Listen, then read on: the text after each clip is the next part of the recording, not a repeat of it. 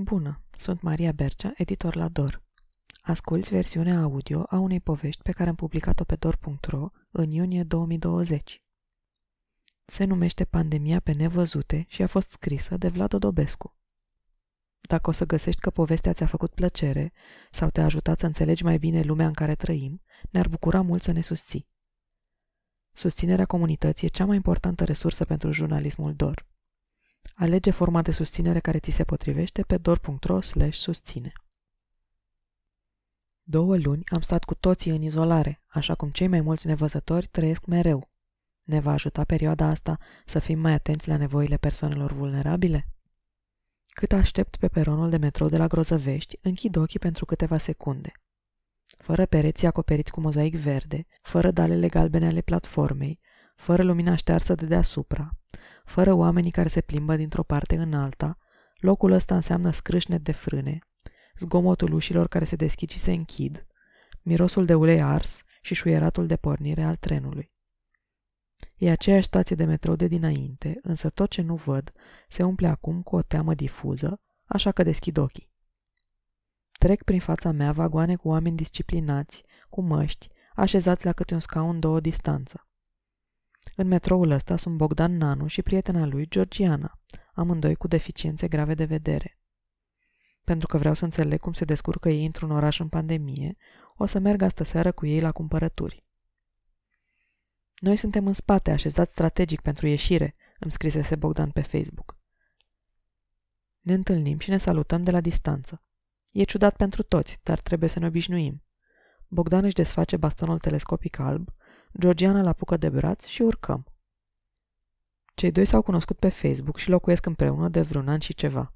Bogdan are 26 de ani, are dizabilitatea din naștere și se descurcă cu un rest de vedere care îl ajută să distingă forme sau lumini, mai ales când sunt contraste puternice. S-a născut în Târgu Jiu și cu ajutorul mamei sale, care a fost un fel de asistent personal, a făcut o școală obișnuită din clasa a doua până la sfârșitul liceului. În gimnaziu îi plăceau mai mult științele exacte, dar când și-a dat seama că îi va fi greu să continue în zona asta, s-a reorientat spre zona umanistă. A început la București postliceala de balneofiziokinetoterapie din Vatra Luminoasă. Nu-i plăcea, dar rămăsese din liceu cu prejudecata potrivit căreia cei cu probleme de vedere trebuie să facă asta, că n-au cum să se angajeze altundeva.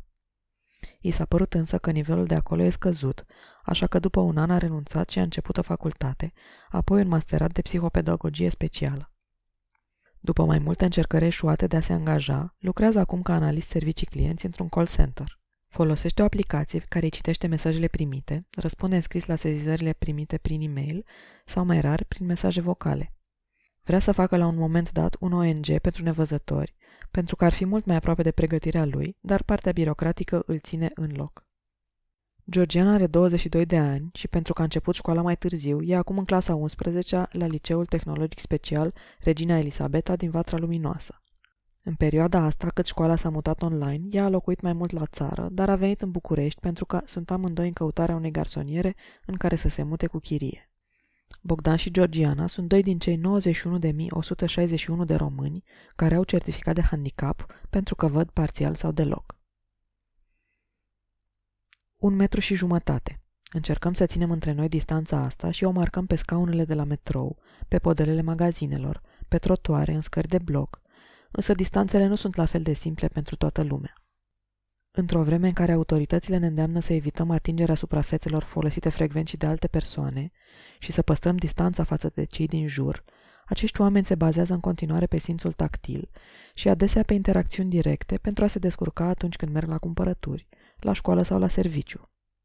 Ca nevăzător, e foarte greu să te duci până la Mega Image fără să atingi nimic, explică Iris Popescu, președinta Asociației Metodelor Alternative de Integrare Socială, AMAIS, un ONG care construiește contexte de socializare între persoanele tipice și cele cu dizabilități. Ai nevoie de o balustradă pe care să o atingi ca să urci niște trepte. Ai nevoie să cercetezi, să pui mâna pe pereți, să-ți iei reperele pe care obișnuiești să le folosești.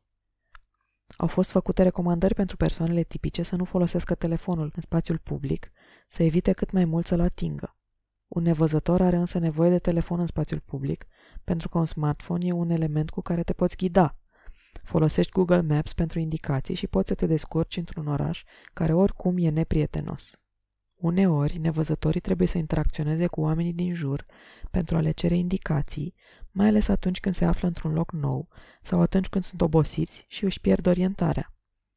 Ca să urce scările ori ca să străbată un loc aglomerat, multora le e de ajutor să pună o mână pe umărul altcuiva și să se ghideze după mișcările sale. Toate sunt practici nerecomandate în vremea distanțării sociale și nu par să existe soluții la îndemână pentru a le înlocui. Gura de metrou dă spre un colț de trotuar proaspăt asfaltat, în care primăria a plantat stâlpișori de ciment. Bogdan poate sesiza contrastul între bitumul nou negricios și cimentul deschis la culoare al stâlpilor, așa că se descurcă. Reparația trotuarului ar fi fost o ocazie bună pentru a pune și niște covoare tactile care să semnaleze trecerile de pietoni, zic eu. Ei, vrei și tu prea multe, îmi zice Bogdan râzând. Ca în tot Bucureștiul, semafoarele au fost înlocuite acum un an sau doi, dar n-au semnale acustice. Trebuie să te iei după zgomotul mașinilor. Trebuie să se oprească dintr-o parte și să plece din cealaltă. Nu e întotdeauna cel mai bun reper, dar mai combine asta cu faptul că trec oameni. Intersecția asta dintre șoseaua Grozăvești și splaiul Independenței, cu pasajul Basarab deasupra, e una dintre cele mai aglomerate din București. Și e recunoscută pentru multele accidente, completează Bogdan, care locuiește în zonă din vremea facultății. Când traversează, așteaptă să audă că pe strada paralelă trece un prim rând de mașini și abia apoi pășește. Dacă e deja verde când ajunge în dreptul trecerii, așteaptă să se facă roșu și apoi iarăși verde, ca să fie sigur că are timp. Nu vrea să fie claxonat sau înjurat de vreun șofer nerăbdător. Până la Carrefour Orhidea mai e o bucată de splai, apoi niște scări și o parcare. În perioada stării de urgență, Bogdan n-a ajuns până aici, deși înainte ăsta era locul unde își făcea cumpărăturile mai importante. A fost la început, dar era aglomerat și nu i s-a părut o idee bună. A folosit Bringo, dar după o vreme au devenit supra-solicitați și nu mai preluau comenzile în timp util. A început să meargă în schimb la mega imajul de la metrou pentru că era mai comod. Acum a zis să încerce din nou la Carrefour. În ultimele luni, supermarketurile au pus autocolante pe jos pentru a marca distanța pe care trebuie să o ții față de cineva la coadă. Pentru că nu sunt în relief, semnele astea nu-i ajută însă pe nevăzătorii și slab văzătorii care se deplasează singuri prin oraș. Cât despre cei care depind de un însoțitor, situația devine și mai complicată. Nu întotdeauna se pot baza pe un membru al familiei, așa că trebuie să plătească pe cineva pentru a-i ajuta cu diferite treburi, inclusiv cumpărături. În contextul de acum, interacțiunea asta presupune asumarea unui risc de ambele părți, iar prin renunțare la însoțitor, nivelul de singurătate și izolare e și mai mare. Intrarea de pe colța hipermarketului e închisă temporar, iar niște angajați ce împing cărucioare ne îndrumă către o ușă pe care se și iese, așa că ne facem loc printre cărucioare pline. În hipermarket, Bogdan întinde o mână după un coș, apoi după un cadru metalic. Nu-l folosește doar pentru suport, ci și pentru semnalizare. Cu căruciorul în față poate ține o oarecare distanță față de ceilalți clienți. E destul de aglomerat printre rafturi, dar înaintează amândoi fără ezitări.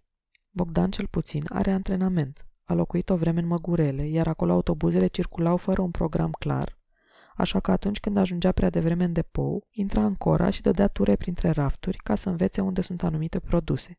Era pe undeva timp pierdut, pe undeva timp investit, așa m-am învățat. Acum caută apă, suc, bere, ceva dulce și lapte.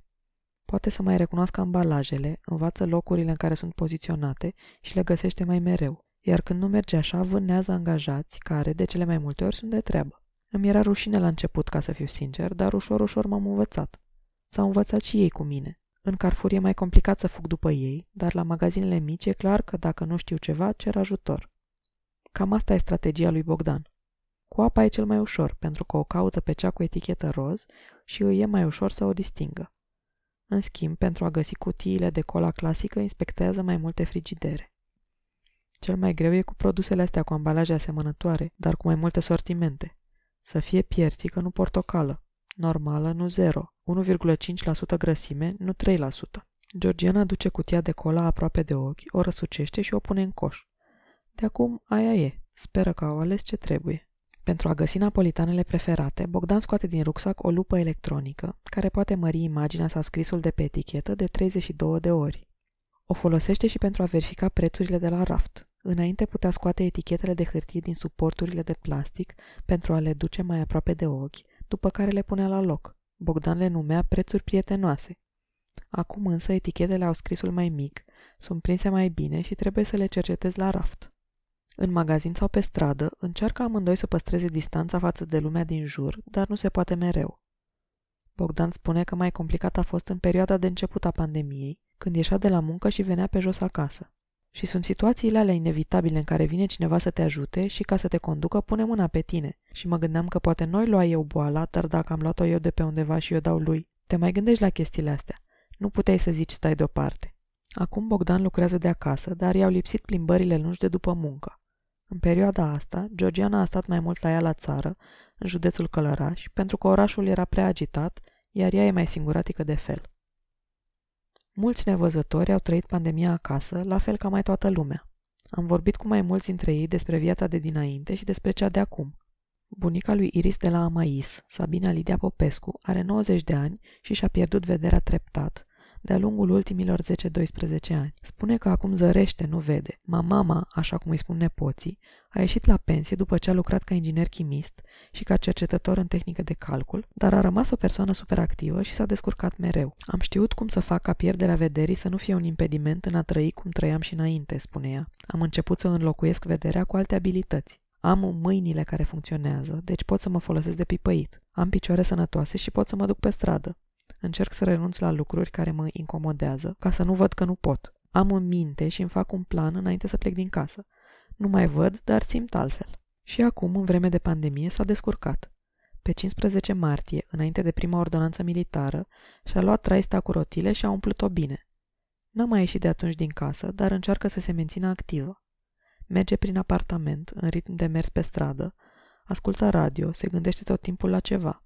Spune că stă în casă nu pentru că e frică de boală, ci pentru că nu vrea să-și pună familia pe drumuri, cu internări și alte necazuri, în vremuri atât de complicate. Caută să nu împovăreze pe nimeni, pe cât se poate.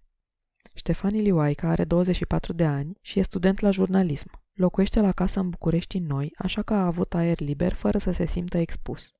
A fost de câteva ori la magazin, însoțit de membrii ai familiei, și a vizitat odată bunica în cealaltă parte a orașului și cam atât. Ca toată lumea, petrece mult timp online, acolo sunt prietenii și cursurile.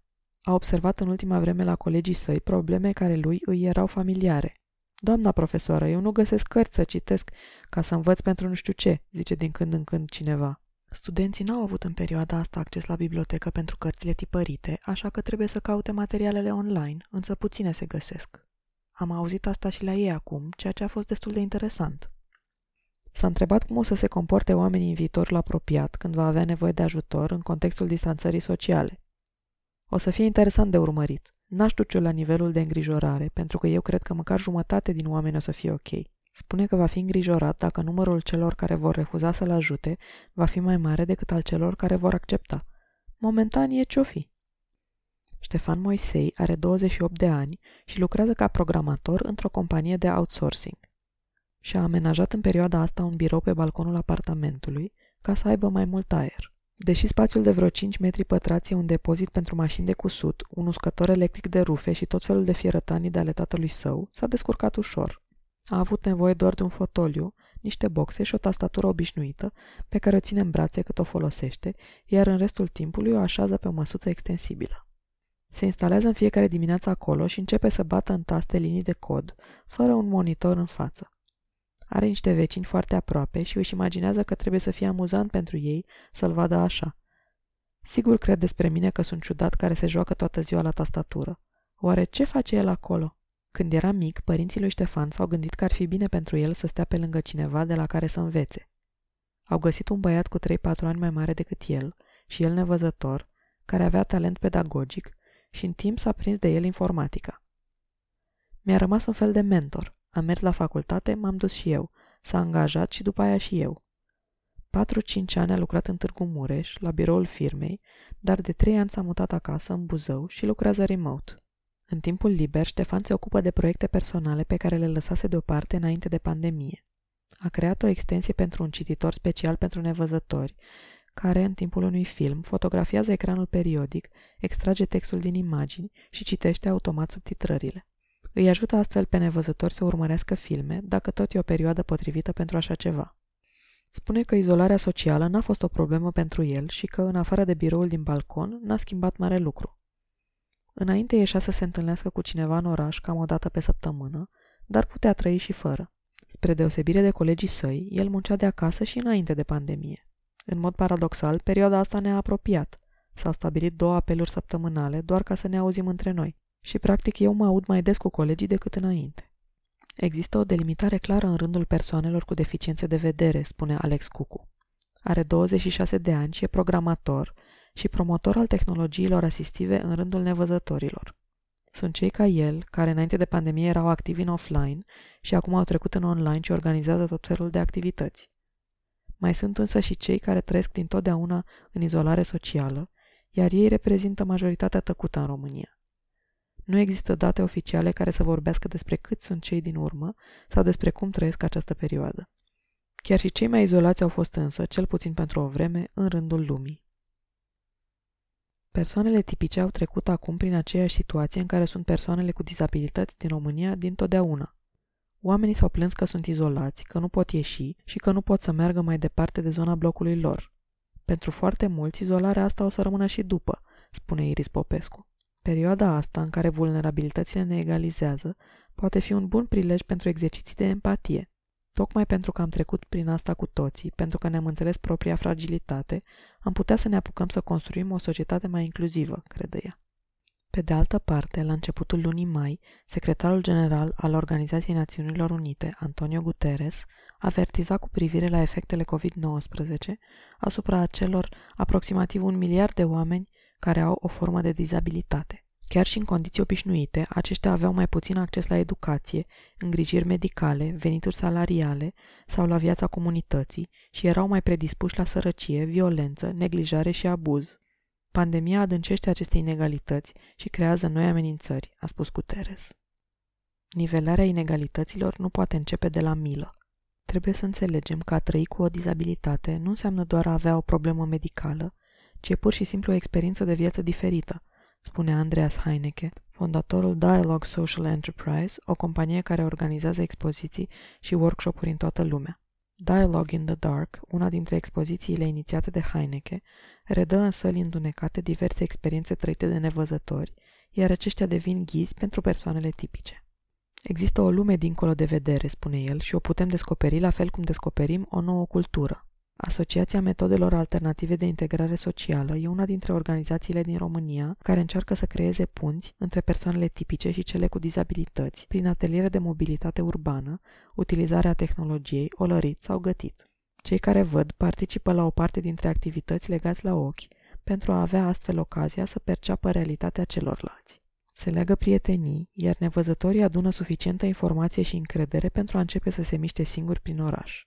Iris Popescu a pornit proiectul la Mais la începutul lui 2015. A studiat arhitectura și avea nevoie de un subiect care să conteze pentru lucrarea de diplomă. Într-o zi a văzut pe stradă un cuplu de nevăzători cu un bebeluș și s-a gândit la ce nevoie ar avea ei. Locuia pe atunci în Vatra Luminoasă, cartierul bucureștean care a devenit de lungul timpului un nucleu de pregătire pentru nevăzători. Încă de la sfârșitul secolului al XIX-lea și începutul secolului 20, Regina Elisabeta a creat aici societatea orbilor Vatra Luminoasă, un soi de colonie pentru nevăzători și familiile lor, apoi o școală în care cei mai tineri învățau să citească în sistemul Brai, iar adulții erau instruiți într-o meserie. În ultimul secol, nevoile nevăzătorilor s-au transformat. Mulți nu mai trăiesc în sărăcie lucie ca atunci, dar nici integrați în societate nu sunt. Comunitatea din jurul Amais a crescut în ultimii ani și a obținut victorii importante. Erau oameni pe care mergeam să-i luăm în fiecare weekend de acasă când aveam ateliere și după ce a trecut timpul, oamenii au început să vină singuri cu metroul sau cu RATB-ul, spune Iris. Pandemia a limitat activitățile organizației, care se bazau foarte mult pe contactul direct dintre oameni. Îmi este foarte teamă să nu-i pierdem pe oamenii cu care am lucrat în ultimii ani, pentru că o parte importantă a tot ce am făcut se bazează pe socializare și contact direct, spune Iris. Încearcă să se replieze pe cât posibil în online. Am început acum o serie de discuții libere, informale, online, pentru a menține o perioadă legătura, până găsim soluții mai bune și safe de socializare. Pe de altă parte, Iris crede că e un moment bun pentru a vorbi despre cum putem construi un spațiu public mai prietenos cu toată lumea, nu doar cu persoanele cu dizabilități. Iar asta înseamnă, între altele, Spații publice în cartiere, construite după principiile designului inclusiv, spune Iris, cu verdeață, cu trasee clar marcate prin materiale diferite, cu bănci. Din loc în loc ar putea fi instalate hărți tactile, vizuale și audio, care să-i ajute pe oameni să afle ce facilități au la îndemână pe o rază de 15 minute de mers pe jos. Terasele blocurilor ar putea fi amenajate pentru a deveni spații de relaxare comunitare. Aplicațiile pentru transportul în comun ar putea nu doar să anunțe că următorul autobuz vine în 3 minute, ci să-ți spună și care e cel de care ai tu nevoie atunci când ajung mai multe în stație simultan. Spațiile comerciale ar putea introduce marcaje tactile care să-i ajute și pe cei cu dizabilități să păstreze distanța și să desemneze angajați care să-i ajute la cumpărături. E nevoie de toalete accesibilizate și nu doar în centru, precum și de cișmele împrăștiate prin oraș și semnalizate cum trebuie. De curând, Baza, o inițiativă non-guvernamentală care își propune să redeseneze Bucureștiul pentru oameni, a creat împreună cu Amais un manifest cu propuneri pentru accesibilizarea orașului după pandemie. Documentul e public și deschis feedback-ului oricui. Designul inclusiv nu e gândit doar pentru cei cu dizabilități. Pe măsură ce tot mai mulți oameni vor trăi cu efectele infectării cu COVID-19, între care se numără scăderea, fie ea și temporară, a capacității plămânilor, acestora le vor fi utile mai multe locuri în care să se oprească pentru odihnă. Practic, o persoană infectată va avea aceeași problemă pe care o va avea și o persoană cu probleme cardiace, sau o persoană cu diabet, sau pur și simplu o persoană vârstnică, spune Iris Popescu. O lege din decembrie 2006 obliga autoritățile locale să ia măsuri de accesibilizare încă din anul următor. După o vreme, câteva orașe, între care Arad, Cluj sau Turnul Severin, au început să le introducă. În București însă, marcajele tactile și semafoarele acustice rămân o raritate. Primăria Capitalei spunea, la începutul anului, că sunt 300 de astfel de dispozitive în oraș, însă echipa ProTV care s-a plimbat prin locurile indicate de administrație a descoperit că adesea acestea nu funcționează. Unul din puținele locuri în care aceste facilități chiar există e cartierul Vatra Luminoasă, însă și acolo doar în imediata apropiere a instituțiilor pentru nevăzători. În Vatra Luminoasă ar vrea să se mute și Bogdan și Georgiana, să fie mai aproape de școala ei. Suntem de vreo jumătate de oră în hipermarket. Georgiana și Bogdan mai au de luat doar niște lapte și gata. El vrea un anume brand și îl tot caută pe la rafturile frigorifice. Chiar vrei să bei lapte? E prea frig aici, îi spune Georgiana. Mergem spre case, dar sunt puține deschise la ora asta, iar cele self-service sunt prea complicate. Nimerim în spatele unei doamne cu căruciorul super plin și pare că durează o veșnicie. Noi avem șase-șapte produse cu totul și ar fi trebuit să mergem la casele speciale pentru coșuri, dar nu ne-am orientat din timp. Bogdan e însă împăcat cu așteptarea. Câteodată nu-ți dai seama dacă te-ai așezat bine. Te pui unde se nimerește. Suntem un grup care atrage priviri. Am simțit asta printre rafturi, simt asta acum și din spatele casei de marcat. Doamna care trece produsele se prinde că Bogdan și Georgiana au probleme cu vederea, dar nu-și dă seama că sunt și eu cu ei. Cât trece ea produsele dintr-o parte în alta, îmi aruncă o remarcă scurtă. Nu mai păstrați distanța deloc între dumneavoastră? Sunt oameni ca ea, care încearcă să-i protejeze măcar prin gesturi mărunte pe cei vulnerabili și alții mai puțin atenți, precum angajata care a trecut mai devreme în grabă printre rafturi și a izbit-o pe Georgiana, sau clientul care îl atinge pe întreagăt pe Bogdan, cât el își ia bastonul pliat de pe fundul coșului și așează produsele în rucsac. Nu e cu supărare, pentru că încă ne învățăm unii cu alții, mai ales în lumea asta nouă.